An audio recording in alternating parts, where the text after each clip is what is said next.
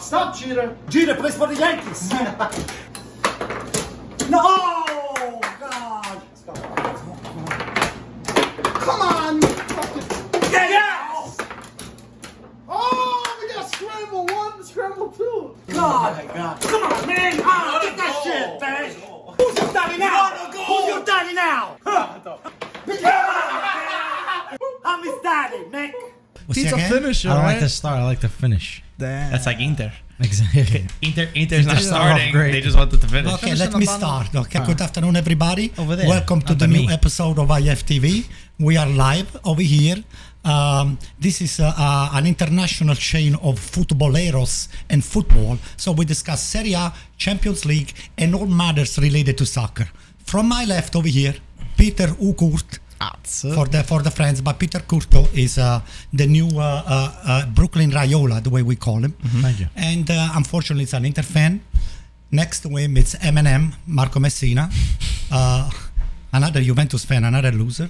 Next to him, it's again uh, Mike the Greek, which he, his favorite team is the, the one on first place.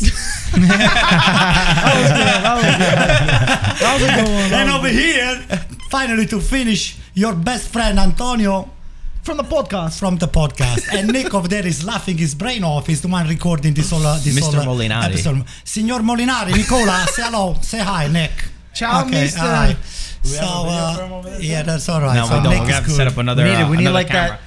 You know, like those radio shows that they have the guy Yeah, in the he's in the background. background. Yeah, I like that idea. Wow. It's fun. Nick, you are in for the next one. Don't forget about that. So, Marco, why don't you go with the outline of what you have in the program? Let's go. I mean, there's no, there's no outline. I, w- I- there was something that I was impressed with. Uh, I posted this on Twitter once I saw it. Is that you know uh, we we make mistakes a lot of the time on this podcast. We say things that sometimes don't come true. They're not correct. But every once in a while, we get something Right. right.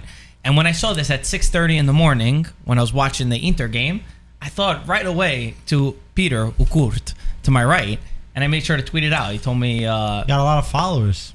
Who? I got a lot of followers Good from for that. you. That's Twitter. nice.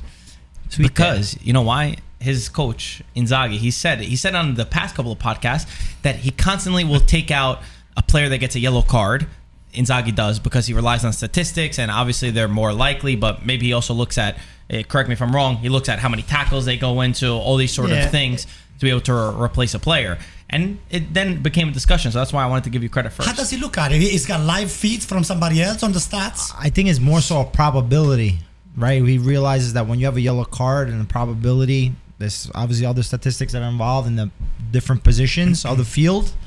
When there's a yellow card, he likes to substitute them and have no yellow cards. A thing that also, to be quite honest, Pioli did at the Milan game versus Napoli. Well, but they Where- say they say Calabria was injured. He didn't. Oh, uh, he okay. didn't want to come in. So- did they If that was the are you sure I don't I don't think that's, that's, what I heard. uh, Mike Yeah, I I'm gonna know. need your Let's computer fact fact check check that. That's Let's what I heard. fact But check. check it. But Search check up it. They say Calabria didn't come in. Infortunio, write it on, and you'll see Yeah, the, check the that correct because thing. I don't think that's true. I I mean, I was it. perplexed too. I was, I was shocked. No, shocked. but I'm saying say I Calabria. understood it because he had a yellow card and he wanted somebody to be physical with Vada. Which, listen, he made a decision, but he made it at the 45th minute. He was able to to make that sub. But I'm no, not sure. But the, also the thing is, what I would have done in that situation, the saw Calabria piece, I thought he should have putting in Sergiño Dest for a Serie A debut to to go up defend. against Yeah. Kvara, who's one of the best, if not the best, one v one dribbler in the league, was a massive mistake that I couldn't believe was happening. and he's not a defensive fullback. He's more. he of is a defender, but, No, but I thought he could have played for Saelemaekers, for example. And if you didn't need a right back, if Calabria was injured, why not put Kalulu maybe in the right back position instead? Yep. But either way, let's start with uh with Inter, your your boys Inter, as Mm-hmm. I fact check if Calabria was actually injured or not. Yeah. Guys, no one brings you closer to Serie A than One Football. They are sponsoring this episode because they have digital video moments that are now available. We told you last time that they were not available yet. You had to be on a waiting list. Now they are. They are linked in our description below. This is gonna be amazing, Marco. There's gonna be present, future, and of course past incredible Serie A moments that you can now buy, sell, purchase, trade. Once you own it, it's yours. And there's so many amazing moments that we could possibly get. I know we're gonna do a pack opening one of these days to do it. We're gonna challenge each other and see who gets a better exactly. one. I want Leao dribbling past all those Inter defenders. I was there live in person, and to be able to own it I think it would be amazing. I would never trade that one though. I mean, the goal that uh, Dybala just scored against Empoli. Oh my God! was Outside the good. box, I, Laos was I wouldn't be mad Laos if I get better. that one. That's for sure. But you guys know our name is Italian Football TV. We try to bring you all content and anything that is related to Serie A, and One Football is doing that. If you've watched any Serie A this weekend, you even see their ads all over the place on the on the billboards. Guys, the description is in the link is in the description down below. Go and get your digital video moments thanks to One Football. Now let's return to the show. As an Inter fan, this was a game uh, of disgust. I would You were say. right. Antonio was right. Of Was right? Okay, I'm so that always wasn't- right. When I'm right, I'm right. Even when I'm wrong, I'm right. All right. Okay, Just so I have to take, record. I have to I have to take that back. From my watching of the game, I thought he took him out because he was afraid of the yellow card. But for Inzaghi's purposes, we know for a fact every time that a player has a yellow card, he's always first to, to substitute that In the player. 35th minute, in the 31st 30th minute. 30th, yeah, 30, 31st minute. For It was- Bastoni and And Mkhitaryan Mkhitaryan. to put in Gagliardini. yeah, as one of the Gagliardini players. and Di Marco. Did you see the reaction of Bastoni, by the way? he was very upset. But listen, it's a it's like a untold rule, right? To make a substitution in the first half that early on, two subs nonetheless, it's very very particular because a player especially they lose respect that way, and it's almost to say I heard somebody say it's almost to say as if the blame of why the team wasn't playing well is because of these two players or this player.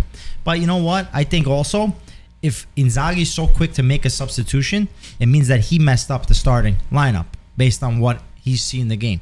Because already he should have adjusted for the physicality if he wanted to really play that game plan and have Gagliardini start. Why are you starting Mkhitaryan, right?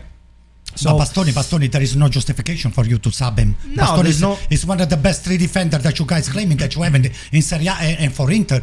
So what's your excuse to sub him? No, there's no excuse. What I'm saying is he subbed them because of the yellow card know.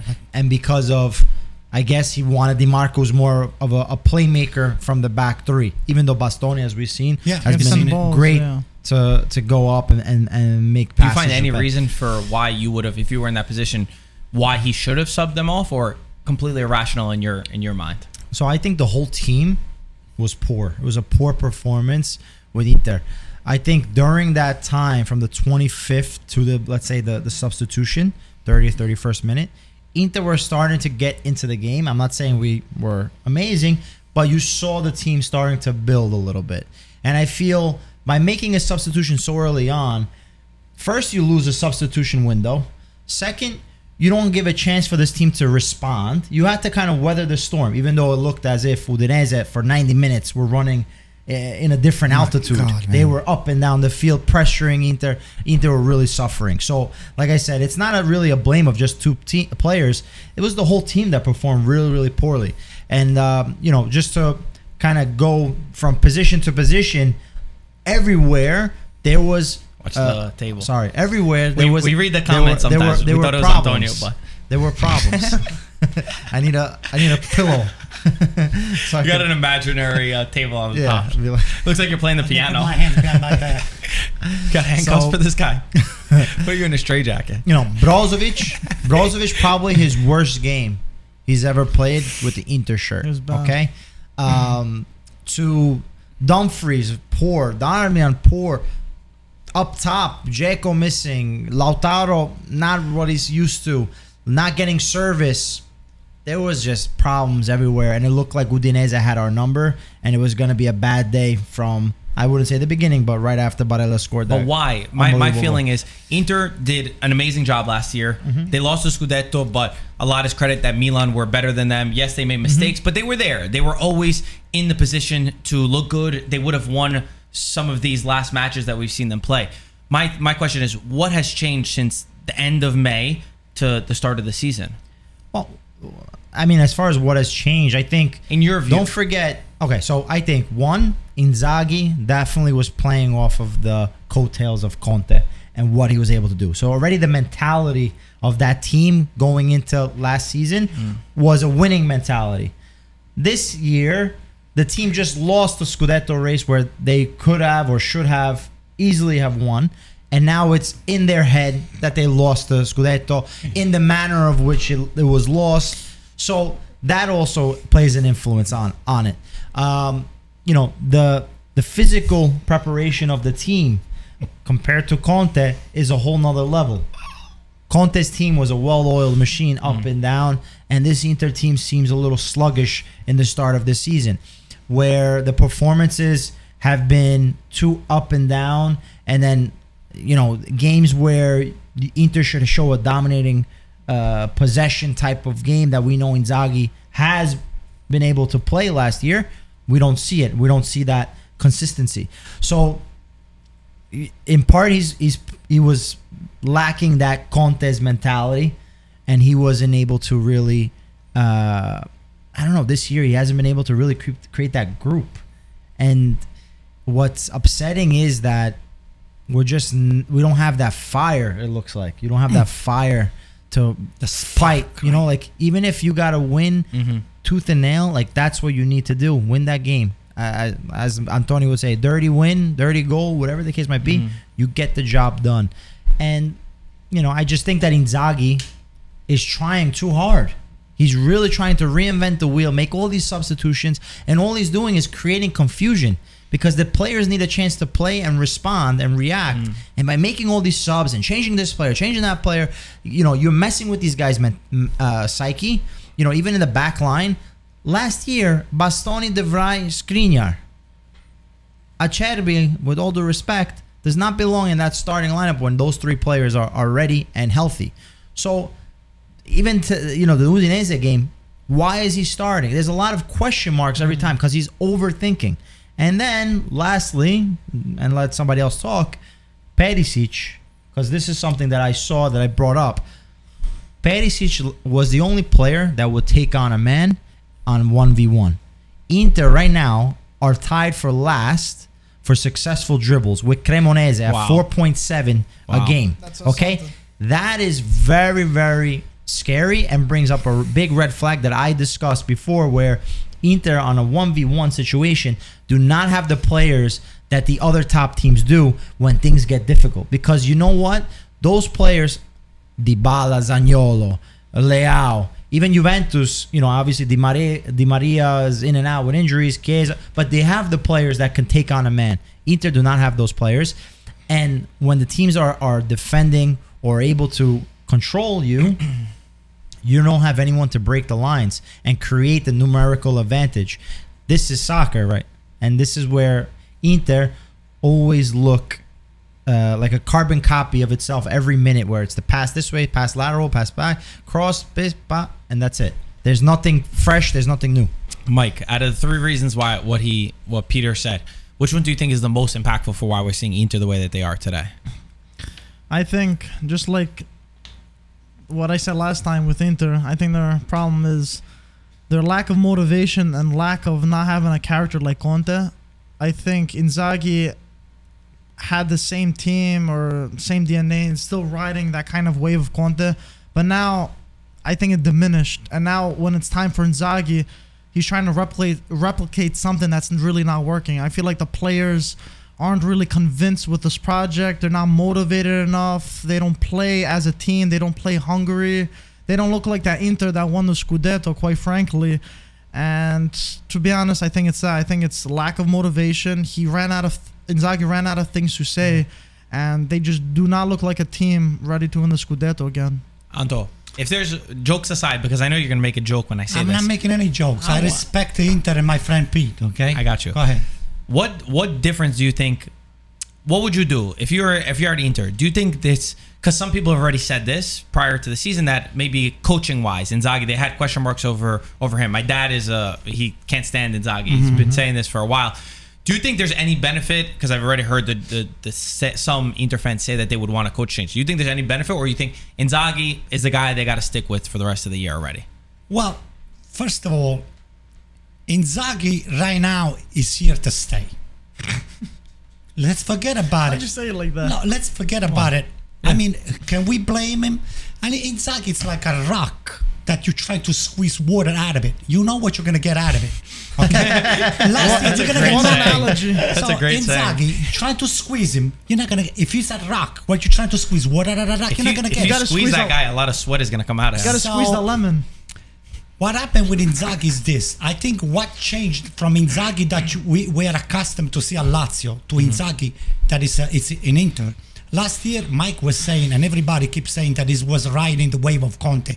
This year, with one extra year of experience, he has no more excuse of riding the wave. You have to make your own imprint into the uh, and mark into the team that you are coaching. Right. Okay. Oops. Sorry, I'm not banging the table. Next. Sorry. Uh, what I'm trying to say is, I cannot believe how, how quick Peter changes his opinion. On the first game against Lecce, which I was witnessing over there, I says, "Oh my God, look Inter, the character they have and the grit. They they fought until the last seconds, and That's a fair point. And they wound up squeezing out the last 15 seconds. Now all of a sudden, Peter is changing. And is changing the color like a chameleon, saying, "Hey, by the way, Inzaghi is not what you think it is. So let's put the blame on Inzaghi." And he's starting to look at the stats. He's starting to look at this. He's starting to look at that. The bottom line is, Pete, let me finish. Mm-hmm. The bottom line is this: to me, Inter is not motivated enough, and Conte is not did not step up to the to the to the level of being coaching Inter because Inter. Inzaghi. Inzaghi, I'm sorry, Inzaghi. Because Inter is another shirt like Juventus that has got a lot of weight on, and I don't think uh, uh, Conte can handle that. Lazio, I'm sorry, You're Inzaghi. obsessed with Conte. Inzaghi does not know how to handle the pressure of San Siro Mm. and uh, and being the coach of uh, of uh, Inter, which is a, a team that demands to win. You wanna? You have a response to? I wouldn't say that I changed my opinion because I think we've always mentioned even last year that Con- uh, I'm sorry, Inzaghi's substitutions were always a head scratcher for us, and we saw it also last year with his yellow card substitutions. He used to do it last year as well. What I'm seeing now, but beside like the Lecce game, the first game of a season, every team is a little sluggish, and the fact that they were able to win a the 90th minute, minute shows the character of the team. But the same time, as and not that much time has passed correctly, but every game you're seeing a lot of frustration within the players or with the players uh, after every game or during substitutions. So those are causes of concern. When I say, you know, uh, Inzaghi's overthinking things, it's because he's trying to reinvent the game. You know, the same way Allegri takes it to one extreme, where oh the game is only about passing it from one person to another. Inzaghi is trying to make all these subs as if he's going to be the mastermind to win the game. And what ends up happening, even versus Udinese game, like you're making all these subs and you're just creating confusion. That's what ends up happening. You're creating the confusion where the players do not feel comfortable or are worried, oh, am I going to get subbed out? Oh, I got a yellow card now. I'm already going to get subbed out. Gosens, who, let's face it, last year he had an injury impact, uh, you know, two times actually with Atalanta, right? And then came to Inter and Perisic was in that form and he wasn't going to start. This year, you got to make Gosens feel like he's a catalyst of this team That and he he's gonna Yeah. he's got to make an impact for your team. So we're not in the inside, so we don't know what conversations are had. But if you look, when Bastoni went to the, Oh, he didn't shake Inzaghi's hand. he didn't. He was upset. There's a video where it shows him banging and kicking at the, the thing. Mm-hmm. But who was the first player standing up looking at Bastoni? I don't know. Gosens. So I think there's something within that locker room where they're not that happy. And that's where the real issue for me is. If Inzaghi has lost the locker room or Inzaghi does not have control of this team or they mm-hmm. they lost respect for him, That's a fair point. that's a problem and that's when you have to make the change. Only unfortunate thing is that Inter right now financially are not in position to make any changes because Inzaghi I think is due 18 million gross still on his contract. How many more years does he have? How many more? Three? know. Three years? No, he didn't renew. I'll check. I'll so check. I wanna, I wanna, I, I, one of the things I dislike the most is sometimes uh, you see the newspapers or or or even in Italy especially, they'll focus on what Inter did wrong. I want to also we got to talk about Udinese because for me, Udinese are a team. They are a squad. I know temporarily when they beat Inter because the rest of the uh, Napoli didn't play it, they went you know first, place. But this is a team. This is an Udinese side who number one beat Roma 4-0 at home. They've five consecutive wins. Within that, beat Inter, beat Roma, beat Fiorentina, and beat Sassuolo. Four teams, teams. who have finished uh, who finished above them last year because Udinese, Udinese finished in 12th place, I believe. And you know what the real big change was? They lost Molina, who was went to Atletico Madrid. Everybody wanted this guy. The one real change that they made was their coach Sottil. Came from Ascoli, And we were very fortunate enough because we we followed Ascoli last year. We had Nicola Cirincione, who's a good friend of ours, who worked with Sottil and told us before the season started, Sottil is one of the better coaches. He's one of the Italian coaches for the future that we regard in the top tier of you're gonna hear this guy's name. He could not have been more right, and that's what put the bug in our minds because, like we said, Ascoli were expected to finish 16th place last year, which would have been fighting for to battle to not go to Serie C. They ended up fighting to to try to get into Serie A, and his style of football is brilliant. He he gets. I, I listened to his interview in Sky Italia, and he talks about the three main principles of his game is intensity, speed, and going direct, being vertical, going forward. And you see his team is listening to him. And he's also had to adapt himself because he liked to play a four-man back line. Udinese has been playing a 3 3 5 2 in the recent years. So he's adapted himself towards the team that has around him. And for me, that's what a real coach does. A real coach gets more out of a team than when he was there before. And when you look at Gotti and you look at Cioffi, who were there last year, they played such a Defensive. boring, Yeah, physical style that was not fun to watch. He made this Udinese exciting, and he's made Udinese a team to fear, especially at home. No, I think it's very good points.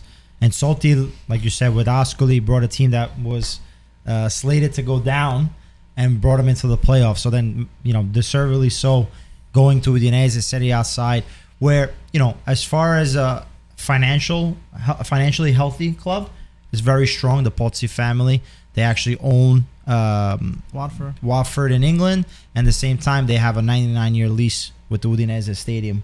Stadium's over there, beautiful. Beautiful, beautiful So they've stadium. done they've done massive things. So there is a healthy team that he's going to, and the you know the players are are listening to him. So I think Sottil deserves a lot of respect.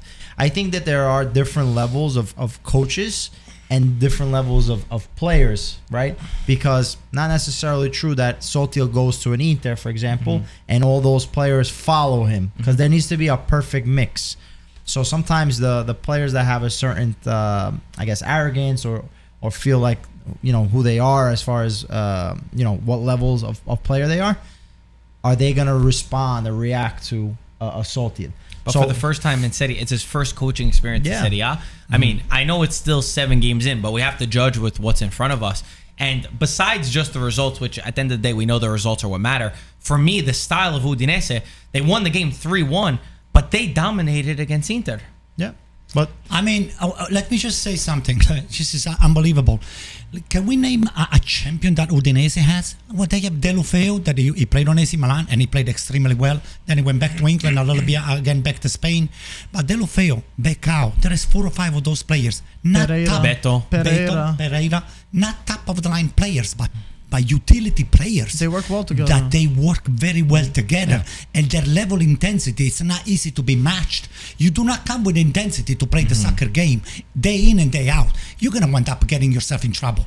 So I'm telling you, what what's lacking on the biggest team like Inter, Juventus, it's the intensity and the will to. Oh, I'm sorry, Nick, I'm touching the table. And the will to get the job done and just leave it on the field. You cannot come thinking, "Hey, we playing a second, uh, second layer or second uh, kind of a division team. We're gonna get a win before you even started." What happened? You're gonna wind up losing. You're gonna wind up just doing a very bad showing, like we did, like uh, Juventus did with. Uh, with the Salernitana. Hey, there is, as I said before, we all, all started the Serie A championship. I said, there is no easy win. You're going to go over there day in and day out. You're going to fight for it. So, uh, Silvestri too. We should throw him in as Yes. a, the goalkeeper for Udinese. He's also been really good for them. He's another one just to throw in on how good they've been. Mm-hmm. But I think the theme of of Udinese is also a theme of a couple of other teams in Serie A who have made me very happy. And to transition a little bit towards Napoli, these these teams and Milan, they value the collective. The collective. Il it's a team spirit. yeah, yeah. It's not reliant on one player or reliant on a few really good players. Um, like the interview that Max Allegri made, where he says that you know I'm missing these players and players are what win the game. That's bad. For me, the way that I like football, the way that I enjoy, is I love when you see as a team when everyone is put together. It's 11 or 14, 15, whatever that they were each carefully chosen to help each other out. Bruno Giordano, who's a legendary player for for Napoli. We've we've had the chance to be able to see him in New York. We've mm-hmm. played with him in, in Chinatown. He said the most important thing that you need to know as a player is know what your teammate is best and worst at. Know what their strengths and weaknesses are. You don't give the guy a ball in the air if maybe in the air is not a good is not a good place for him. You don't send the guy a through ball that's ahead of him if he's not the fastest person. Play it to his feet. These little things I think is what Udinese has gotten right. And when we talk about Napoli against Milan, Napoli also got right. Each player works for each other. Each player makes the next better. And for me, that's that's been the theme of a few of these teams in Serie A, and that's what I enjoy watching. Getting more out of a team than what you previously had. Hmm. Uh, I'll tell you what, eh, Serie A, I mean, we're talking about Serie A, is becoming extremely exciting. you know, watching a Serie A's game right now, it was not like five, ten years ago, so, oh my God, so boring, so slow. No, you come into Serie A, you watch Salernitana running 70, 80 miles an hour. You watch Napoli, you watching AC Milan, you watch Ud- Udinese, you watch Fiorentina. Fiorentina plays a wonderful game. Mi- Uh, Milan Napoli was Oh. one of the most intense Great- matches I've great seen game. in a long time. I mean, it's just you you enjoying watching the game. We are matching technical, technically and, and in terms of speed, we are matching the English Premier League, not a 100% matching. We are, br- but we are bringing that intensity and quality at the same time during the, the uh, inside of the Campionato di Serie A. I mean, we have nothing to be uh, to be uh, uh, looking forward. We're not matching. Uh, we're not trying to be original. We are. We just brought a little bit more intensity and speed into the game. Well, and I'll tell you what, this is going to pay high dividend for uh, Mancini down the line to select some of the players that uh, you know the.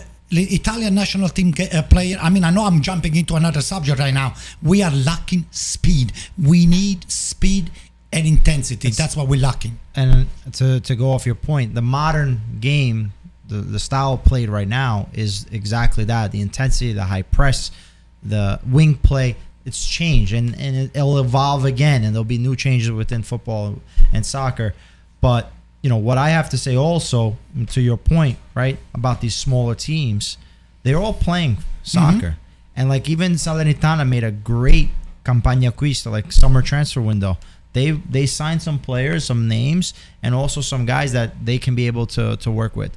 And you know, they all have taken risks on on coaches where I would be scratching my head on. But mm. like like you said, Sottil, who comes in first first time coach and said, yeah, Udinese took a risk on the guy. Uh, you know, and and the list goes on, even with the Thiago Motta and and um, you know other guys that have come into to Serie A with little to no experience, but they came with an idea. They they're coming with an idea, and, and I like Even the fact that- Alvini on Cremonese. Yeah. I, I know it's a lower, you know, it's not, I, I always say it's not all about results. At a certain level, it's not all about results because a team like Cremonese, let's be honest, they're not going to go there and they're not going to get these crazy wins. But they have the right idea. They try to play the, the proper way. They're not scared of nobody. And until the 90th minute, Alvini, who was never coached in Serie A, he was never a footballer. I mean, he got the team. They believe in him and they're running for him. Now, maybe in the end, the guy's going to go down to Serie B, which you know you say is a failure, but you have to match also the players that he has, the the the level. For me, it's about building on top of those types of ideas. What about the new coach of Monza? That spanked you last week. Palladino, Palladino. Ex- what do you call Juventus. ex Juventus too? Yeah. 38 years old. There you go. I don't know if he's gonna stay, but I don't know if there's been any. Listen, I think- I mean, it's an Galliani interim said- coach. It's an interim coach right now. No, but I don't. I didn't see that. I watched Galliani's interview, and he said I took a. He compared him to Sacchi and Ancelotti. Hmm. He said when I got Sacchi, everyone said that what was I doing getting getting this kind of coach? He said Sacchi this was a, unknown when AC Milan got said this was a risk, I mean, too, it was okay, but it was not a, this big thing. so he compared it to. He said that I think he, he even said Sacchi was more of a risk than bringing in Palladino. Wow. They see him as somebody for the future. Listen, Palladino was uh, the Primavera coach, U19 coach. So they must have been. Uh, I don't know how long he's been with Monza, but you know they must have seen enough to give him the, the chance. And listen, your first game you win one nothing versus Juventus. Maybe he needs a couple more games and maybe keeps the job. But I'm not sure. I I thought he was interim, but it could be that he he's chosen. based off what I what I listened from their interviews, that's kind of you know if you read between the lines on what he Mm-hmm. said, he made it seem like he wasn't there, and he got. Either way, he'll go down in history for getting Monza's not First. just first win this year, first Ever. win in What Serie A win, history. Big. Bless you, It's so son. true. Son, son. That's your dad? You're not my dad. Uh, but either way, he'll, he'll go down with that, and it's against and it's against Juventus. My gosh, who could have? Can you write a better script for a coach to take No over, way. to play at home, and then to do that against Juventus? Of course, they played a 11 v 10, but how many times have we seen a, a team with 10 men still be able to get back into a AC match? Milan played 11 v 10 with Sampdoria, and we still won the game. Okay, Basically, what I was saying, that's Okay. not an excuse. good. Just so, just so that you know that. But if you thought things couldn't get any worse for Juventus, they after Ye- losing to Benfica, You want to know what the funny part? The funniest part was was because I was watching the game from home, and I said to myself, I said, ah, you know what? I never want to watch the game. Come on, Juventus Monza. Then I go on the first half. I I, I got up late and I see that Juventus Monza 0-0. and then I was I witnessed the, the the goal of Monza. I said, holy cow. I'm enjoying myself. I got myself all nice and set up. I got my glasses on and I put my my hands on my uh, Paramount Plus and I said, "This is it, guys." I quit everything else that I was planning to do because I was starting to get set up to watch the AC Milan game and getting my day started. And I said, "I was." the- one was at 9 a.m. and one was at most- 2:45. I know, but He does I, the I, rituals, start- his. I have a ritual. The rituals uh, didn't work this week. so uh, I, I uh, unfortunately didn't go 100% way I wanted, but uh, I enjoy in getting uh, getting like at the antipasto, watching Inter and Juventus getting spanked. But uh, You said anyway, you woke up late. you know, I actually well, I saw Inter game in the morning, Oh, and you fell asleep. and then uh, and then I enjoy watching Juventus getting spanked. So for Juventus, um, I don't know where where we start with uh, with this team. Di Maria obviously getting sent off early on. Finally, he was brought back. He's the only man. You you brought him up. He's the only man that could dribble. Uh, his player gets the the red card. Man, I'm just I'm like tired with this team. At this point, this this squad is just like it's unbelievable the what they need to be able to win a game these days. You know, especially a couple days before, you have this interview from Max Allegri where he's talking about needing six players, five players that, that are out, that this is a virtual Juventus, um, and that the system doesn't matter. And you could clearly see that Juventus don't have a system. I saw an interesting stat, and I fact checked it as well. Rovella had 87 completed passes. The entire Juventus midfield combined, which was McKennie, Paredes, and who's the third midfielder? Somebody help me out. Who was the third midfielder that played uh, that played in the match? I can't remember off the top of my head. Was it Rabiot? No, Rabiot No, was was out. No. Was Who that- was it? Uh, Okay, it was uh, Paredes. Uh, Miretti. Miretti. Miretti, Bravo. yeah, but then it was Miretti, up. the young Miretti was kid. up for Fagioli. All right. they the their combined was 80 complete passes. Uh, you gave up on Rovella. You gave up Rovella on was Rovella. a, a kid that you know went went down, but either way, uh, Mike Grillo made a good point about this. He said that because I told I was speaking to him off camera. You know, the red card obviously changes, but still, the the point remains that Juventus don't play. They don't play as a team. They don't play as collective, and I think you see literally every single person sacrificing every player on the team sacrificing from this even look at a player like Dusan Vlahovic who last year looked like one of the most exciting players of the year this season he's just regressing in every sense of uh, every sense of the word. I don't know what you do. Juventus have a decision to make. They're likely not going to fire Allegri because even before the match, Arriva Benes said that it's crazy to even think about it, but it's also crazy to be in this situation. And I think if Juventus want to save the season, if Allegri's losing the players in the locker room, like it feels like, they say that Di Maria doesn't doesn't like Allegri. They're questioning the decisions that he makes. What other decision do Juventus have but to sack him? Otherwise, I end up losing more this season. Ah, you brought up the point. I think like, is it worth sacking him or not sacking him, and then losing out on forty million in Champions League? And I think it's even more than just the forty million in Champions League. It's also players wanting to come to Juventus. It's also the players there. And, and how they are doing because you listen you spent a lot of money for Vlahovic and if he doesn't have the season this year his value starts dripping the dropping and so at that point now if you even wanted to have the thought of, of selling the player within a couple of years or whatever the case might be you got to hope that his value keeps on going. Because especially for a number nine it's very hard to get a, a top number nine. And juventus has it. I don't want to hear that oh this guy was a one-hit wonder. It's not the case. The case is he doesn't get the service that he needs and the style of play is Don't the is- table, i know Pete. i know. And the style of play is just uh, dismal. The fact that Allegri, who keeps on saying, "Oh, the game is easy. I need players and this and that," shows that he not saying that he's clueless, but his his idea of soccer is one of 10, 15 years ago. It's not it's not the style now and you can see this Juventus team is struggling because there's no identity. There's nothing there that you can say that's how Allegri plays or this is a Juventus team that's enjoying playing. But Marco, I have a question for all of all of us. Actually, the three of you mainly. First of all, you are a, you're a big Juventus fan, all right? Are you guys rebuilding? Yes or not? I think the reasons why I'm asking you this question. I don't think so. Are you rebuilding? Yes or not? I don't think they're building anything. Who's who's the leader in Juventus right now? Take Bonucci. but Bonucci is probably at the end of the year is done. Mm-hmm.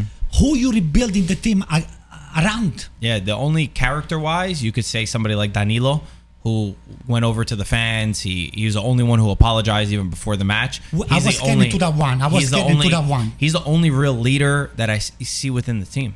Wait, that, that was the second point I was trying to make. What does that mean? That after the game that you play, you play so poorly, you go in front of the curva where all the tifosi Juventini are standing over there, and you you stay, you you just you silently stand over there, doing what? Listening to them, shouting profanity at you. What are you doing? What what what does that mean? You go into the curva to do what? Yeah, the- What did I they mean, do? They were they were they apologized How? to the How do you apologize? Nobody opened their mouth. I didn't. I was watching Bonucci. Nobody said anything. They can't were say anything, standing- Anto. They can't what say are they it. going to say? What are you going to say? But you have to just clap- stay there and take it. Well, clap the That's- tifosi. Say, guys, You can't. It'll get them upset. The thing is that I was very poor shown. Come on, It- it- Mike. It was pathetic. It was like like going to the curva and having somebody throwing bottle at you for doing a bad job. How The is that what you focus on? Uh, that's- I love that stuff, man. I, I, I mean, I live for this stuff here. Those guys, they go over there like little babies. I think you had a that better- they did. They did a.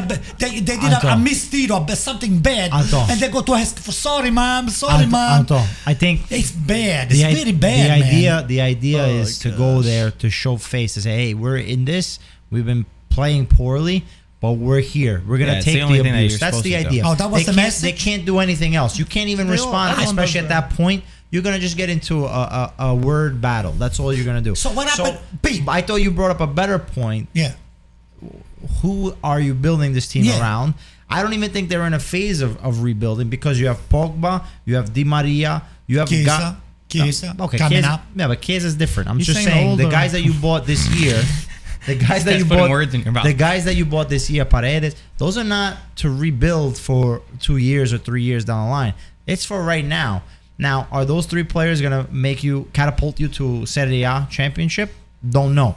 But those players were meant to compete for Serie A. Don't let anybody tell you otherwise. Now, as far as you're saying, who do we rebuild with?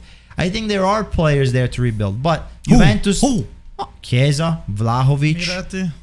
Miretti also has been a surprise this year. They are a Bremer. player.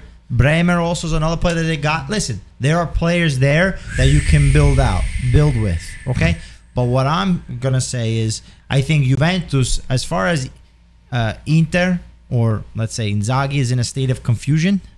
Juventus as a as a organization right now look as if they're in a state of confusion where they do not want to say to the to, to their fans, "Hey, we're rebuilding," and they also uh, have created this thing where they gotta win now, but also have there's like a too much of a mix and match. There's not a clear identity. Say, hey, Juventus, we have to compete every year, yes, but we need to revamp what we're doing. And they made a mistake with Allegri. You do mm-hmm. not give a, a coach five year contract. Absurd. What was it? Five years? I think it was four. He's got another. He's got another two years after this season. Okay, so a four-year contract for Allegri, who obviously that was the only terms that he agreed because I think he had an agreement with Real Madrid before or something like that. But four-year contract for a coach that you know already his style and that the fans were were upset about the first time round. I don't so that's that's why I say like I don't you don't know where to start with this because it's like you got to peel the onion, right? Where do you want to start with? Do you want to start at the top where um, Andrea Agnelli, the president of the club, you know, if you think about how they got to the point of getting Allegri, right? Quick context.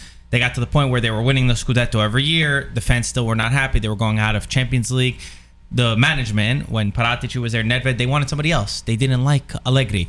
They brought in new new player, new coach of Maurizio Sarri, who had a completely different idea. Agnelli never wanted Allegri to go. He, he loved Allegri. They're boys. They're friends. They're like this. They don't want him to go anywhere. So then when this Sarri came in and Pirlo came in and they still didn't do well in the Champions League and then ended up Pirlo didn't even win the league in Serie A. He said, "Okay, you see, I was right. We should have kept our guy Allegri." So now sacking Allegri is also Agnelli saying I, I was wrong, yeah. twice. Which, when you think about that, think about how hard it's going to get for a guy like Agnelli to come out and say that he was wrong two times. That's why you don't see them at this point of sacking Allegri because Juventus as an organization never tries to do that. I'm not saying it's right or it's wrong. I'm just saying that they're not going to sack him for that reason. As a leader, but you have to be able to swallow your pride. Listen, You're he- right. I agree you- with you. But do He you has think, to do you think he see- will? Do I think agree. he will? Well, I don't he know. might, he I, might. I, I think he's going. He's gonna have no other choice The because pressure the, is gonna build up, the- Marco. They're the- gonna do. The fans are gonna go absolutely absurd. If the locker room also are having these rumblings, he's gonna have no other choice. Now, in the way he presents the fact that he's gonna sack him, maybe he plays a, a scapegoat route or he gets Nedved or whoever Arrivabene to make the announcement and do what he has to do, but.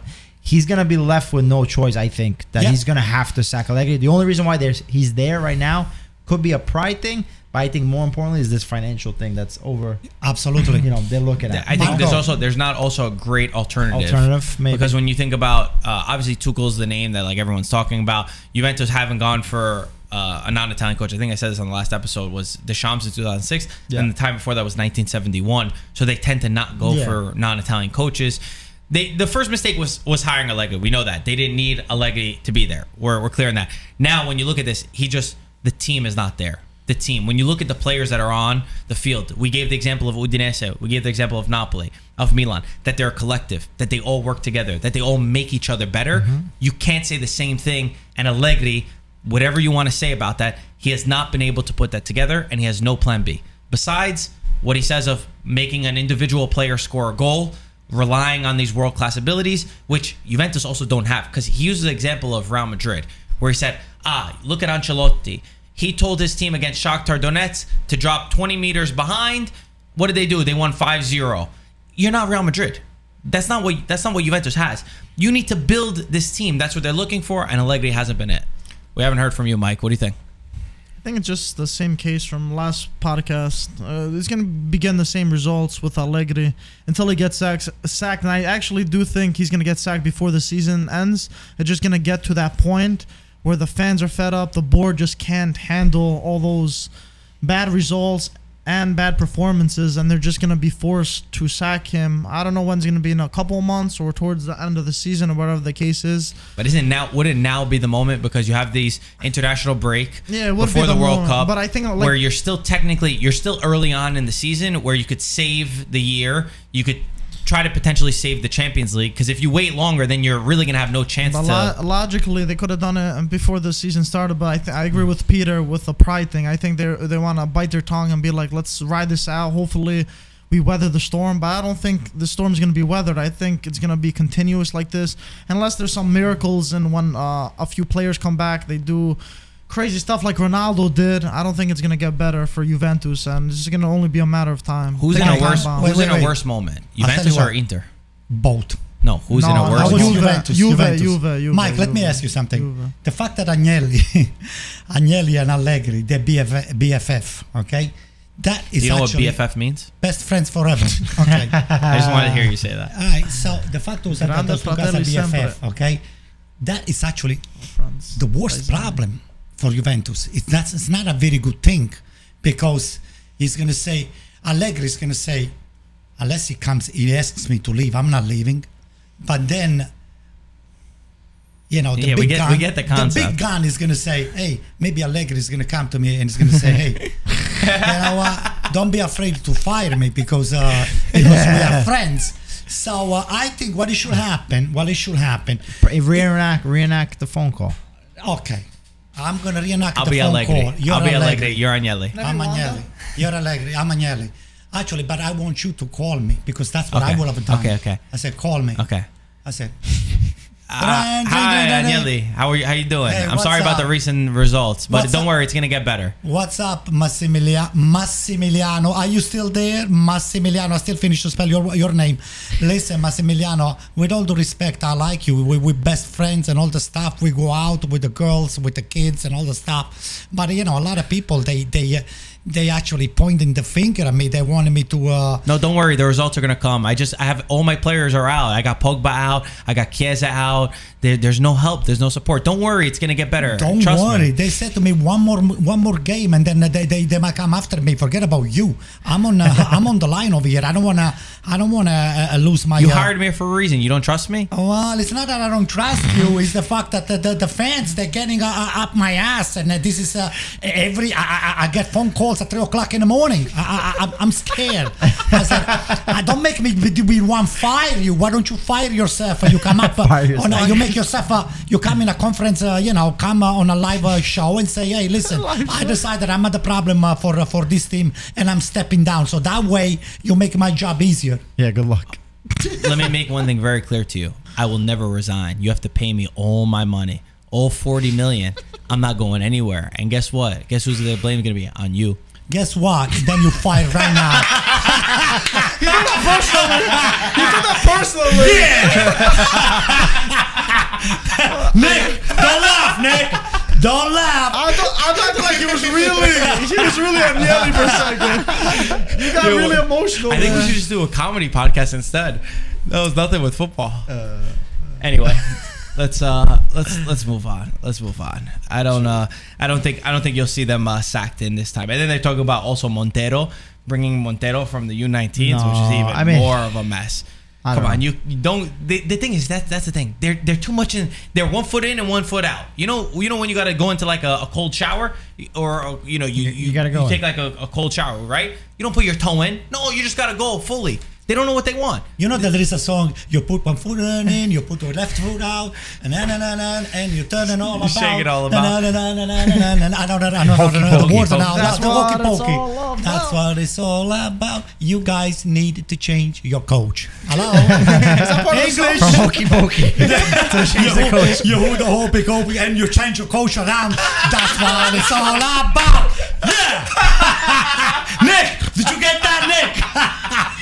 Uh, you're trying. you're a oh. national No, I just made it up. I just, no, I just no hear kidding. Marco saying you put one foot in, No you put one kidding. foot out. no kidding. Uh, Anto, you got away with songs. I'm surprised you're not a songwriter. You would win Sanremo. I'm surprised he's not in jail.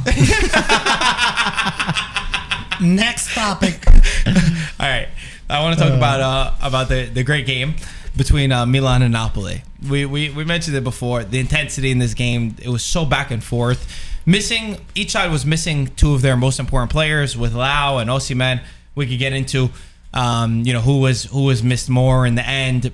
Um, the first thing I want to say though about this game is I, I've seen some Milan fans be so disappointed. For me, these were two great teams, two of the two best teams in Serie A.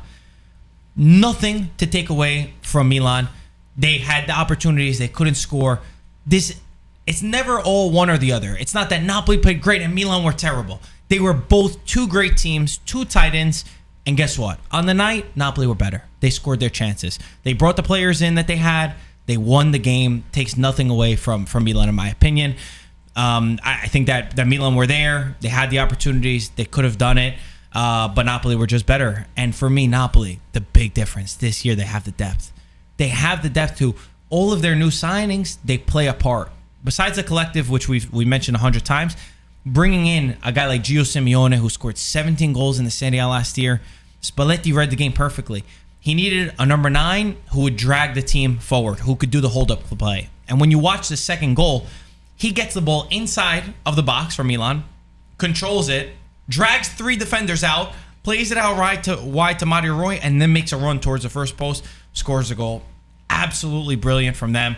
And Napoli this year, honestly, I feel like mentally they've got it. These last three games, Spezia, Rangers, and now against Milan were all tough matches, and they won them all. Liverpool too. All I gotta tell you something. Uh, I'm happy to lose a game like that because, uh, like you said before, AC Milan had their chances big time. Couple crossbars, especially with Kalulu, and then uh, Leao Meret played a played a spectacular game. You said he was going to be Butterfingers. Well, listen, uh, uh, Meret is going to be the backup of Donnarumma, so I'd rather to see somebody somebody stepping up at that level. I mean, he has taken so much criticism from the other goalkeeper that was uh, the starter uh, the last couple of years. So uh, it's a good thing for Napoli. Napoli is a team from the south. I have a lot of friends. Ludo was talking about uh, this Lobok, uh, Lobotka. Oh. And uh, I'll tell you, this kid here is just... Uh, mm, he, he does the job. I mean, this guy's all over the places. That mm, means he's got he's Top got the level. numbers. What would what would the Top dictionary player. definition of mm be? Uh, excellent. Excellent. How do you spell that?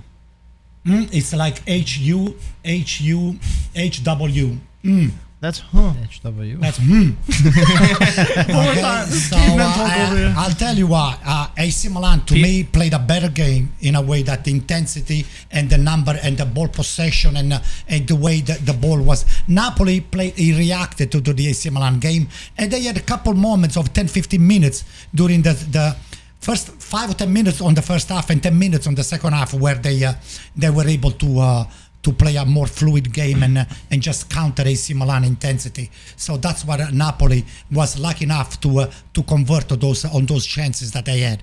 On the other hand, AC Milan had a lot of chances. I seen on the scoreboard was 18 times we got a. We, eh, we took 18, shot, 18 shots on the goal. We only were able to convert on one of them. But uh, uh, you know, tip my hat to Napoli. They didn't do anything to not to not to walk away from uh, with the win. AC Milan should have at least tied the game. We didn't. It didn't happen, and uh, you know we're gonna wait. We're gonna be patient. I think this is what happened last year. We lost in San Siro, and then uh, on the second uh, second half of the year we wound up winning in Napoli Sure. and uh, coming uh, away with the campionato. And to finish, Peter said before that Inter uh, could have, should have, must have, you know, could have, cool, sh- cool, should, whatever they Coulda, say. shoulda, woulda. Coulda, shoulda, woulda. That doesn't mean anything. So you're gonna have to leave it on the field, and you have to show it to me when the ball is on the floor. As Pete made a good point. You made a good point before the podcast though about Lobotka. I wanted you to touch on what you noticed. Well, one thing about Lo- Lobotka, and then I'll uh, respond to what you said. So with Lobotka, I have to give credit, a lot of credit to Spalletti, because Lobotka was a lost cause for a while in Napoli, where he even had problems with his eating habits and, and keeping off some weight. As Ludo would say, maybe he enjoyed his pizza and his mozzarella di buffa. Can't blame him for that. Yeah, 100%. I have the same problem. Oh, So Not do you need. Spalletti? I need Spalletti. we look alike already, so you can help a brother out. you look much better than Spalletti.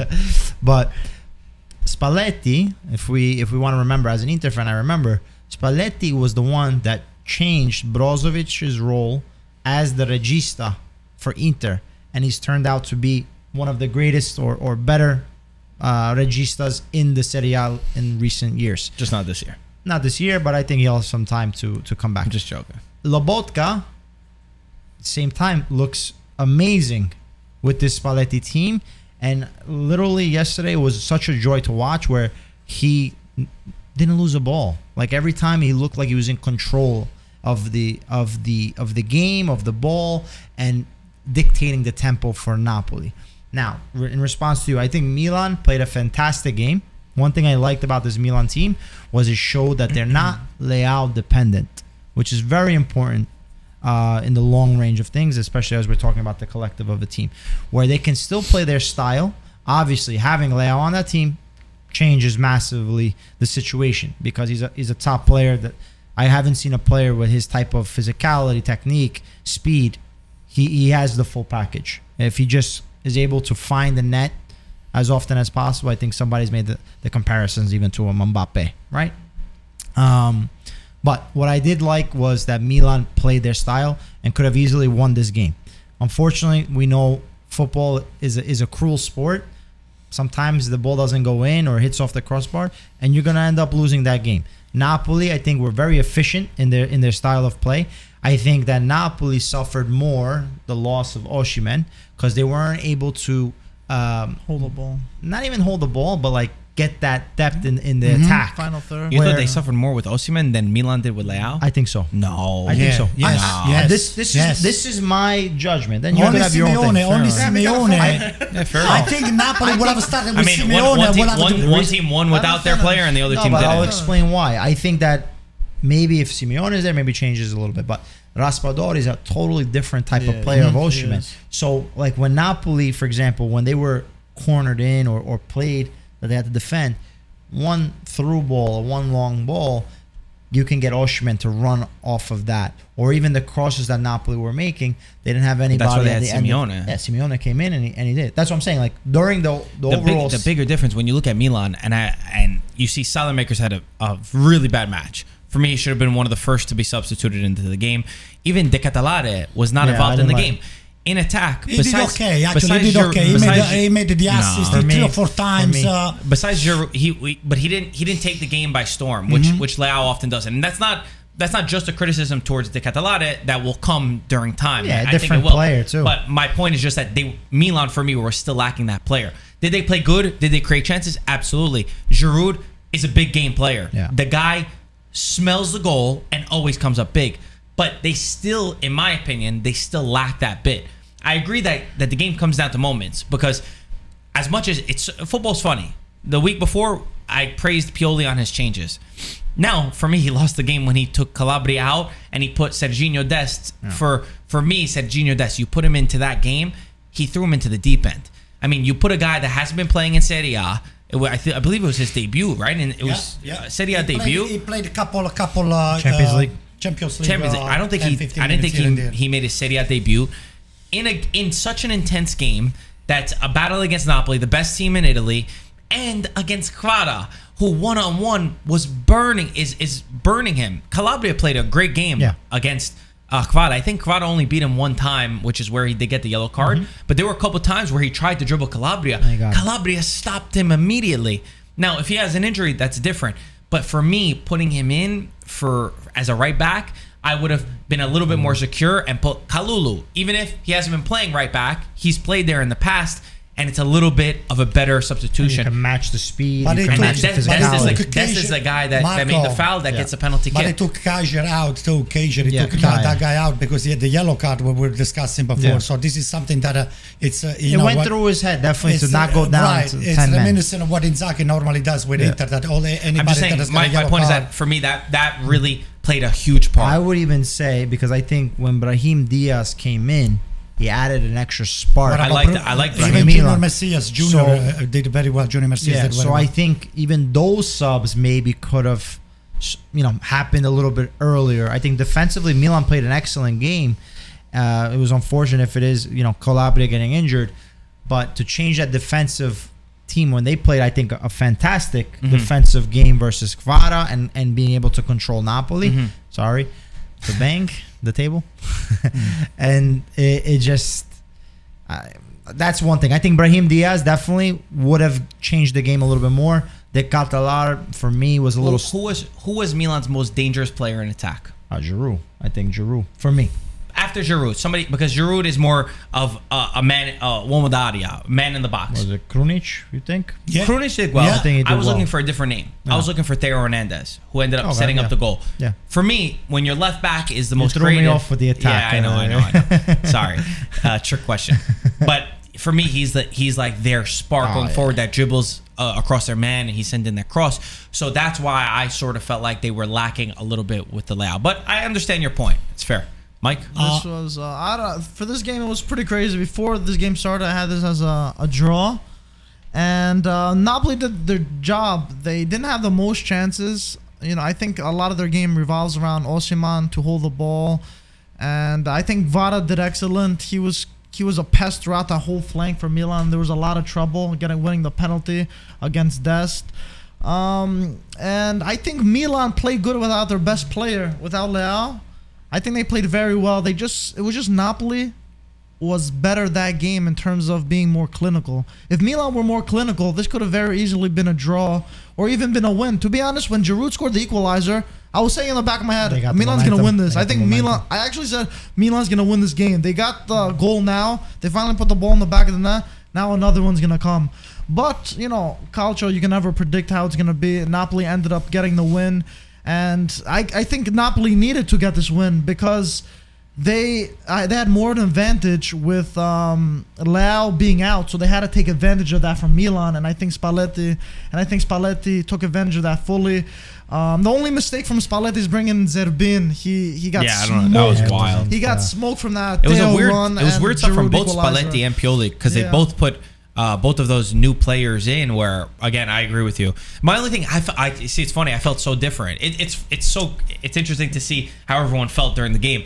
I was I was so convinced that Napoli was going to win the game. I was so convinced. equalizer? Yeah. No, no, no. Even before, I was like, I thought there was something in the way that Napoli. I know that they weren't getting the chances, but I knew that Simeone was there, and you could sense. I don't like Raspadori as a nine. I I never liked him as a nine. he's not a nine, that's he's a, why. He's a second He's not a striker. He's a creative guy. I knew once they put Simeone in, all I was saying is once they put Simeone in, the game's going to change for Napoli. And the midfield of Napoli, once again, proved to be so decisive in controlling the game and in dictating the match.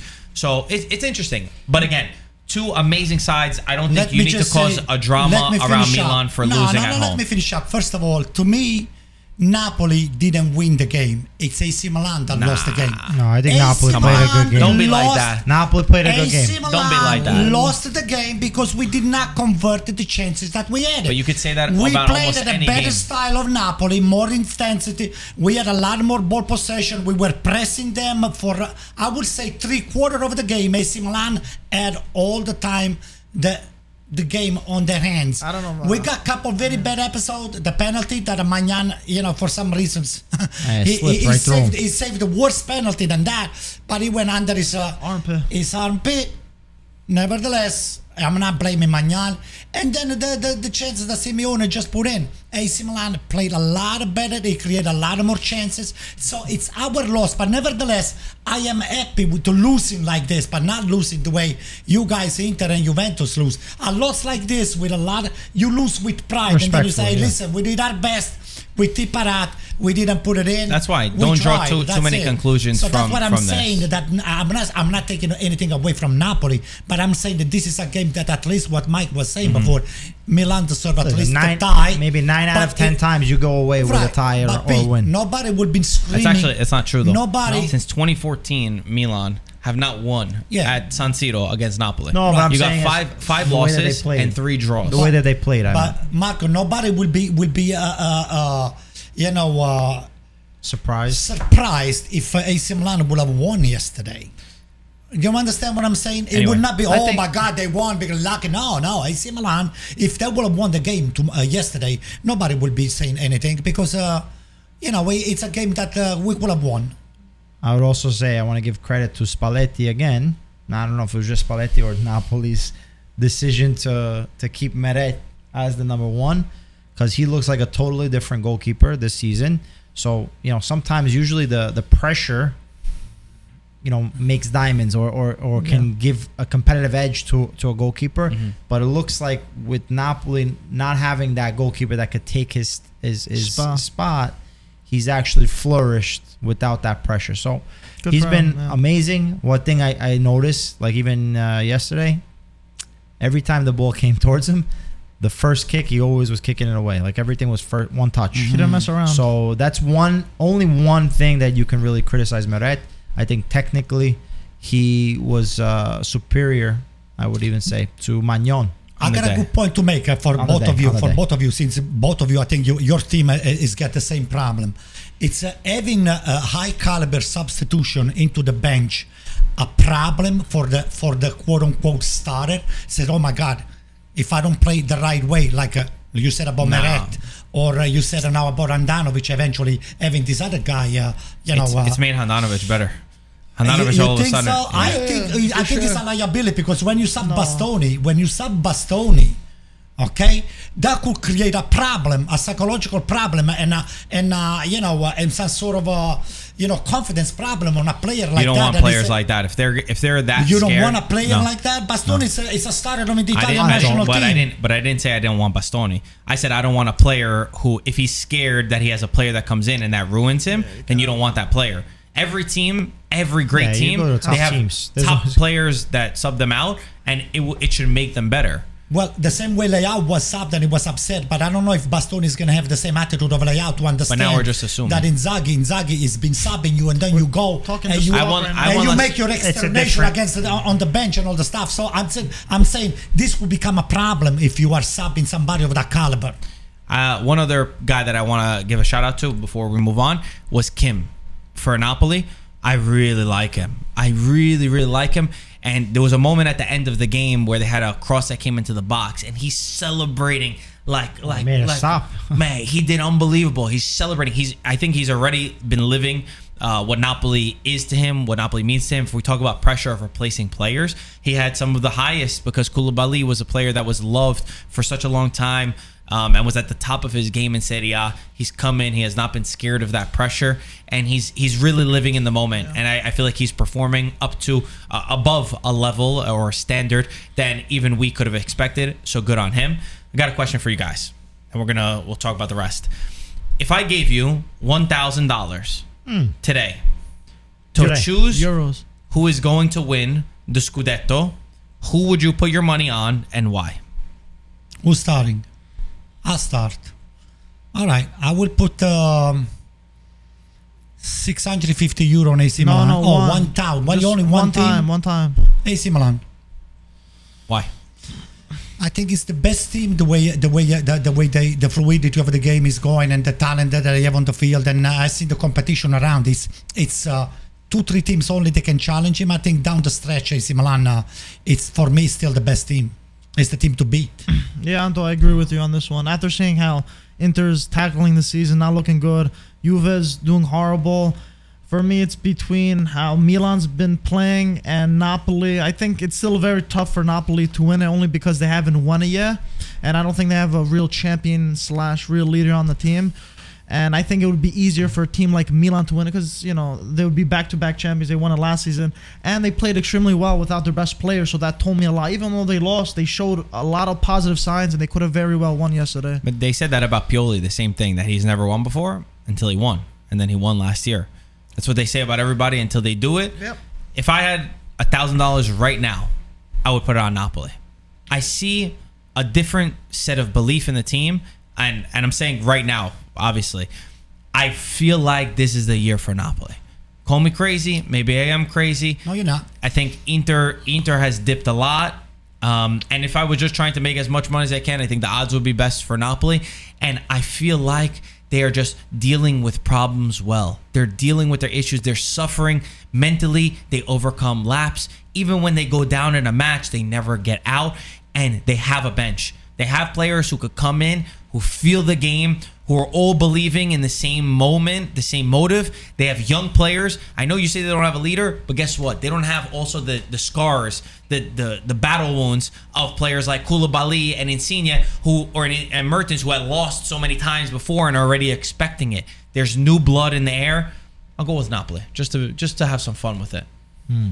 If I gave you a thousand dollars, Peter, No, the two teams team. you guys already mentioned, I, I would agree. One of the one of the two, I would have to say AC Milan. The reason why I would say it is because Milan already. My man! Why's your hand like that? Nick, did you get this on camera? He said AC Milan. Ooh, that's gonna cost you.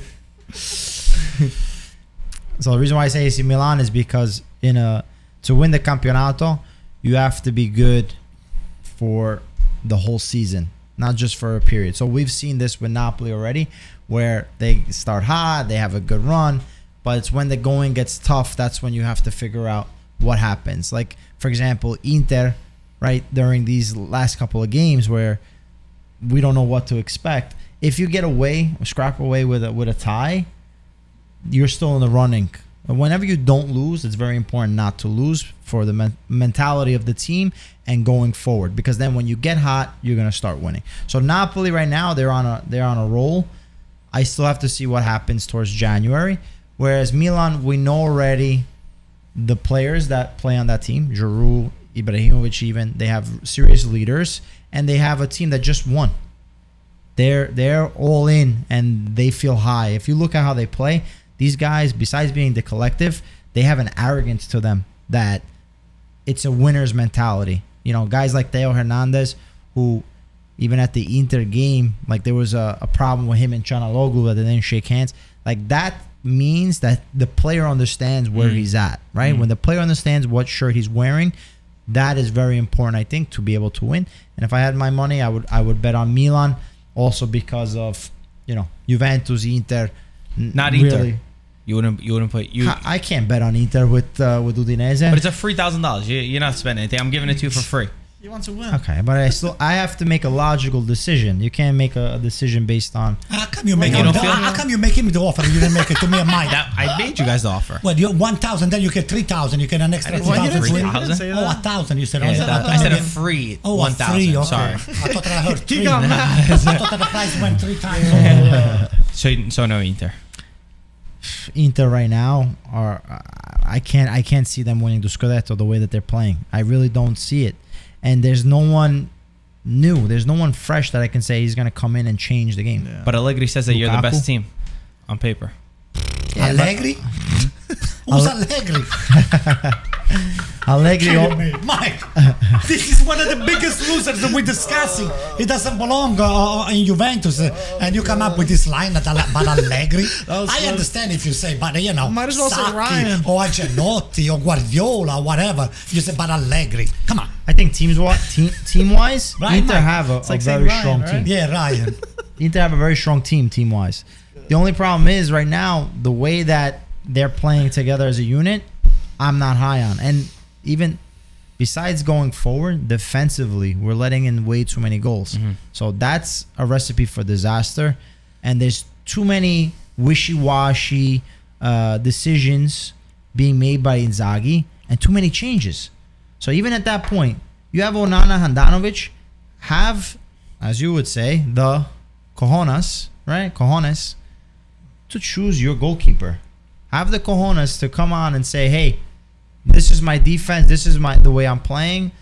But eh, you know, 30 minutes into a game, you're making a substitution, and I don't want to just harp on that one game, but it's like, what the hell are you doing? Enough already. You're, with this you're, you're subs. creating too much confusion, Yeah. and it's going to hurt the team in the long run. Right. I just want to preface also that we're not changing our predictions from the start of the season. Whatever we said in the start, I was just giving a fun little game just to see where everyone's had at. If you did have this moment, if you want to live in just based off of form. Last, let's let's go. Last thing, uh, Atalanta against Roma. Sorry, Roma. Atalanta. Atalanta won this game 1-0. What a freaking match again um, from from them. I I will be honest, another team that I wrongly counted out. Atalanta, and it's not just their schedule that played into their favor because now they got a tie against Milan. They're beating Roma in Rome. Atalanta, even though Derun also says, he said in his interview, oh, you know, playing every three days is better. We want to, playing in Europe actually helps. Preparing seven days doesn't. You know, whether that was some mind games or not, they look like they still have this belief within them that they could go on and achieve something important. We questioned is the magic gone? And I think they're they're different now. Atalanta's different. They they're not that team that we remember a couple of years ago that would score 99 goals and when they were up 1-0 they have to attack and they have to score two, three, four, five goals. They're different. They're more pragmatic. They're more defensive minded first. They're a little bit more physical. They're not that same squad, even though a lot of their players are the same. Gasperini, I think, is reinventing himself a little bit from what I've seen in his first seven games, and rightfully so. They're right there at the top, and credit to them. Wow. I think uh, Atalanta are manage themselves better when no one expects them to, like in the beginning. And of course, not playing every three days obviously helps. But Not another according thing to is, Darun. not according to Darun, that was my game, so I'm not gonna take it too hard. He says when you No. win, he said if you play every three days and when you win, then you just want to keep winning. Keep winning, yeah, I get that. Well, but. I, ju- I just wanna, I, I just wanna add, that game was a fluke because Roma should have won that game by Easily, five goals. easily. Easily. Tammy missed a hat trick. Uh, there was so many chances. What I don't want to take anything away from Atalanta, but Roma definitely talk about Roma. to Go, go.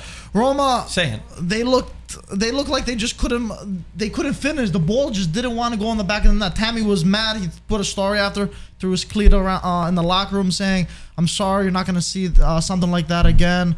Uh, they're all frustrated with themselves. Mourinho got sent off because they thought they deserved the penalty. First, and Zaniolo's got to stay on his feet because if he stays on his feet, I think he'll score more goals. And he uh, he falls oh. he falls a little too easy not a- sometimes. but did you see the one the one that he got pulled he with stayed on his Demiral? feet He there stayed and on he- and he lost the penalty. That was the one There that he was probably one that was shouldn't not have got. They should have just Dude, thrown himself on the floor. There was one that he was right in front of the goalkeeper, and he he probably could have scored. He was one on one, and he decided to take an extra step and fall over. But what Th- about what about the one that he was getting pulled in the box by Right, Demiral right. and he didn't go down? But They were both holding each other, wasn't No, it? but that was more no. Demiral. Yeah, but it was already Regardless, true, Mike. It went through already. Regardless, I think Zaniolo, if he sticks to staying on his feet, I think he'll be a much better player overall. And I just want to say, Atalanta, good start. It's still early, but without Europe, they're they're they could be challenging for that top four that that we always expected them to within the past few years.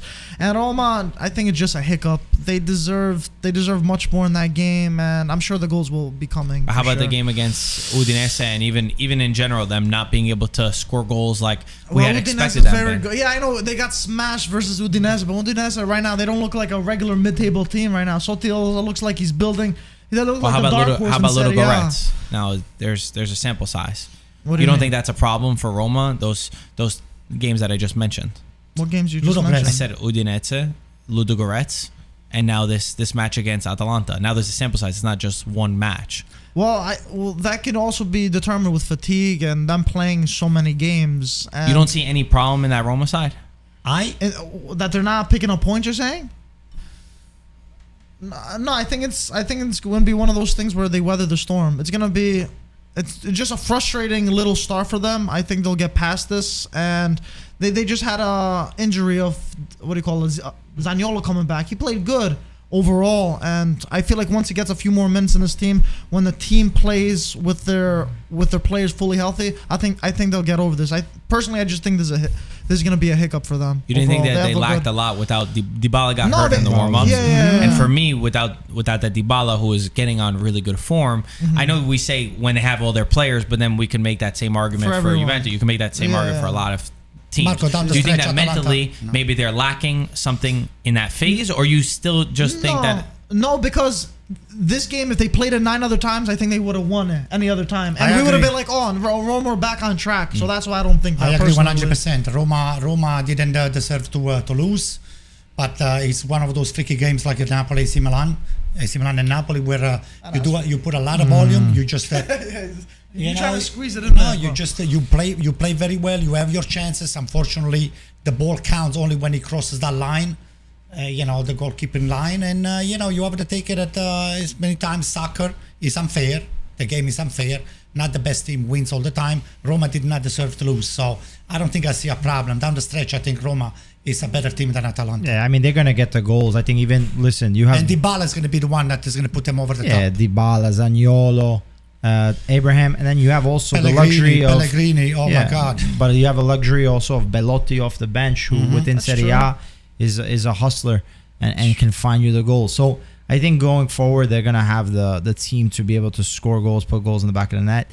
You know, Scalvini scored an amazing goal for Atalanta. box, Mm-hmm. yeah. Atalanta played this, as you said, this approach to a game that we're not used to seeing. Yep. But I think Gasperini, in one point, in one point, different than Juventus, he realizes this is a team that he has to re, not necessarily recreate because a lot of the players have played with this Atalanta team, but reintroduce, Remold. and Remold. remold or reboot, whatever we want to say, whatever re we want to use, to be able to say, hey, we got to get back into winning I agree with that. and getting back into and step by step climb. Then once we go through our you know our tactics, we're gonna be that well-oiled machine that we once were. I'm And- really sorry. Sorry. No, no, and not playing any Europe uh, European games. You're gonna have he can the room can say whatever he wants, but I'm sure Gasperini is loving the fact that he has five to six days every week to prepare for a team to get his players healthy and rested. It makes a difference. Uh, I just I just want to say really quick because it was seeing my idea. And you remind me of Shomurodov missed a hat trick himself Yeah, coming in. missed That's another ten goals that yeah, they could have scored. Shomurodov as well. So I think it just a Ando. hiccup, like I said. Coulda, shoulda, woulda. I know, Coulda, but shoulda, woulda. it's cruel. But I'm just saying, if you look at it what again, is. it would I, have been. I am going to try to remember would've those been- three words. Coulda, shoulda, woulda. Coulda, shoulda, shoulda, woulda, woulda, right? Just keep repeating it in the mirror. Damn. if it's no uh, scandal that Milan and Atalanta tie, surely Roma they should have tied that game at the very minimum. Very but a one minimum. nothing loss to Atalanta, Enrico well- Bocca di Foco. is well Enrico s- accepted. Spit, uh, uh, fire Fire mouth. mouth of fire. Fire mouth I is have one more coming, thing to finish. and he's We- actually coming to give a I have a spank. thing. To give a spank to uh, Mike and um, actually to Peter and Marco. Actually, Peter, Enri- Marco, Mike, because me and, and Enrico we are a similar fan, and uh, we don't like we don't take uh, loosely lightly. So I have one other thing about Roma. For me, um, I I do have some concern. I I'm usually on on the boat with you guys in this, and I, and I know Tammy didn't score. I really do not like the double pivot of Matic Cristante in the midfield. And my fear, I like Pellegrini way better when mm-hmm. he's in that midfield with Cristante. It is too defensive. And so my fear is kind of like they're missing when Dybala's not there and Pellegrini has to move up, and then they have these midfield with Cristante and Matic, which for me is an is an issue. How do they adapt to that? How do they? How are they able to to do something better and to do something a little bit more? For me, when they're all there, okay, that's one thing. When Dybala's there and and Zaniolo's there, I still have that fear because I I think that it's too defensive, a little bit too pragmatic when you have Matic and Cristante together. They don't move the ball. It's not fluid. It's two of kind of like the same or similar players. well, I, I gotta be honest with you. I don't dislike Matic. I think Matic. Uh, i- I don't like the two of them together. oh, together They're too you saying similar. They're too Cristante. similar. they're- they they're- cancel each other. they're out. slow. Yeah, For they- me, yeah, they're they're too slow. Everything is slow. It's not. slow. It's not boom, boom, boom. The rest of the players, you got Dybala, Pellegrini, Zaniolo. Wijnaldum's They they see the game. The yeah, ball- but we're not gonna have Wijnaldum for a long time. So that that's kind of a cause It for messed up their concern plans. It messed for up me because every one, once I saw that, once I saw Dybala was out, I said, "Uh oh." I thought Rome was gonna struggle. They got the chances. Okay, that's one thing. Maybe they didn't struggle, but at the end of the day, you need to finish. And we need Tammy Abraham to get onto this form because he couldn't He he, will, couldn't buy a goal. Mike said, said it well. Shomurodov, uh, he had almost Can an a accurate hundred chance. Oh my God, man. What do you mean? But he had a point blank one that should have went You're there. relying on Shomurodov to score. There's a problem clean. before that. Uh, Abraham There is. too, the, in front of the goal. We need Abraham to Also, score Ibanez, goals. Big Ibanez had the ball right in front of the goal. and There's a lot. There's a lot of chances. a lot of chances. They had a lot of chances. Uh, do we have to say anything about Fiorentina? I, I was gonna say one other new. Uh, you want to finish with the matches go. if you want to do because I have just uh, info. Go, Mike. Uh, Go breaking news now. Uh, Uh-oh. just a few Now. minutes away. What? No Fro- way. No, no, nothing too crazy. Oh, I thought he was gonna say Allegri got sacked. Oh no. Oh, no. yo, you, yo, that, that would that would have been interesting. So Fabrizio Romano, our boy, he said deal set to be agreed. Fabio Cannavaro is very close to signing for Benevento in Serie B. He'll be his first Wow. managerial role in Italy. So I'm very excited. There's also a Greek Grande player at Benevento. So I'm very happy for that What's the little name of the dude. Greek player? Koutsoupias. Koutsoupias? Yes. All right. Yes. So Wow, Cannavaro. it's I very thought Cannavaro good. will be taking Allegri. When I saw Cannavaro, I said, "Oh my God, this is uh, Speaking the to the mic. oh, sorry, Yeah. I was hoping that Cannavaro would Well, be. he I uh, think in his experience in Serie. Uh, So in let him play Calcio two, three for games us. in They didn't- Benevento, they then didn't do he's that gonna with take Pirlo. Three games. What? They didn't do that with Pirlo. Yeah. Wouldn't be as surprising. But yeah, Uh, I'm, I'm anything excited else? for Anything that else from the Uh, Serie A this Fiorentina winning. Fiorentina won a good game, Good game. and they came up. Uh, they came uh, from a, a Nico loss. That, uh, yeah, they. Uh, Nico. It was a good, a good win. Everyone was talking so bad about Italiano this past week when they So lost. you the guys game. were talking Not bad about me. Italiano, I, not I, me. not, I do No, not talk not bad about think, uh, Italiano. Fiorentina played a, a beautiful game, and uh, they came up with a win, a deserved win. So. Uh, And I- even Lazio too. I mean, very easy. Not easy, but easy to Oh. predict that they would win versus Cremonese. But uh, the important thing is they didn't allow a goal after getting five goals in Europa League. Guys, Uh, another breaking news. I'm sorry, Pete. What is it? Guys, this is, talking, guys, this is barely talking. breaking news, no, though. no, it is. It De is. Zerbi to Brighton, we know that he, I This thought he already old. signed. Did Zerbi Old to news. break That's not We didn't breaking news. anything. Well, I didn't Old say news. breaking news. He, he I just thought popped that. Zerbi over there. I said, that's it. Yeah, It's you don't have to cut Peter off. Yeah, we're cutting Peter off for a deal that I thought was already done. Sorry, Pete. I'm sorry. I forgot what I was gonna He say. Oh, you forgot about it. I was worry about excited for culture. were you There's gonna nothing say? You wrong don't with that, remember? right? No, I know. I'm saying Lazio also is a team that's in the mix. I'm not saying they're going to win the Scudetto, but the style of play, the game being won, Creating I am chances. just surprised. I don't know how the hell they lost to the Europe, you know, in Europa League five one, because this team actually defensively, I've been saying this year they haven't been allowing a lot of goals, and then all of a sudden they get Hey, five. why don't we finish with in a Serie bang? A, in Serie A, they haven't been allowing They goals. Are they they second for for fewest goals conceded? I believe so. Are they second for fewest goals conceded? Lazio in the Serie A table. I think they are. They they're creating chances as well. This duo of Milinkovic Savic and Immobile, ma, Yeah, ma that's right. they they're always linking Tied up for second. together. They're tied for second. Yeah. they are always linking up together. You see, Immobile scored two goals. Savic scored the he scored the penalty, right? Savic scored the penalty. I believe he got the assist if it was if it was the first goal. Uh, correct me if I'm wrong, but they the link up play is is amazing, and God, we know Immobile yeah. thrives. Immobile scored the penalty. Immobile scored. What Yeah. did the Savic scored? Savic scored, but he didn't score the Oh, penalty. it wasn't the penalty. Yeah. My bad. Did he get? He got the assist for Immobile though, right? As well. Uh, yes. Yeah. The first goal. Guys, if we First have the goal, praise to finish up, if you have the praise a coach and just uh, just look down on another coach, let's praise those coaches that they take full responsibility for the lack of playing into the field. I'm gonna ask. I'm gonna tell you. Oh, ask. Uh, can you ask Okay. the question again? So let's, for me, let's say great job in Inzaghi on taking the responsibility, bad job Allegri in uh, just blaming the players, and sometimes even bad job Sarri. That if, when things that don't go right, he blames the player. This year he has not done that. Okay. Well, he has done it during, No. during the loss of the on, on the on the He- international. he didn't blame league. the players. He, did a he did. He kind of he kind of No, did. he didn't blame the players. Maybe I was I was drunk when I was listening. Uh, the, Possibly. Very TV. po- big Is that what you do when you get drunk? You I listen did. to Sarri's press I conference for tendency to Lazio have in a the Europa shot League. That's I the only have way you can watch them. All right, guys. Thanks for watching. Like, subscribe. We'll talk to you soon. Ciao, And ragazzi. Forza. Forza Milan. IFTV. There we go. Oh, PT got.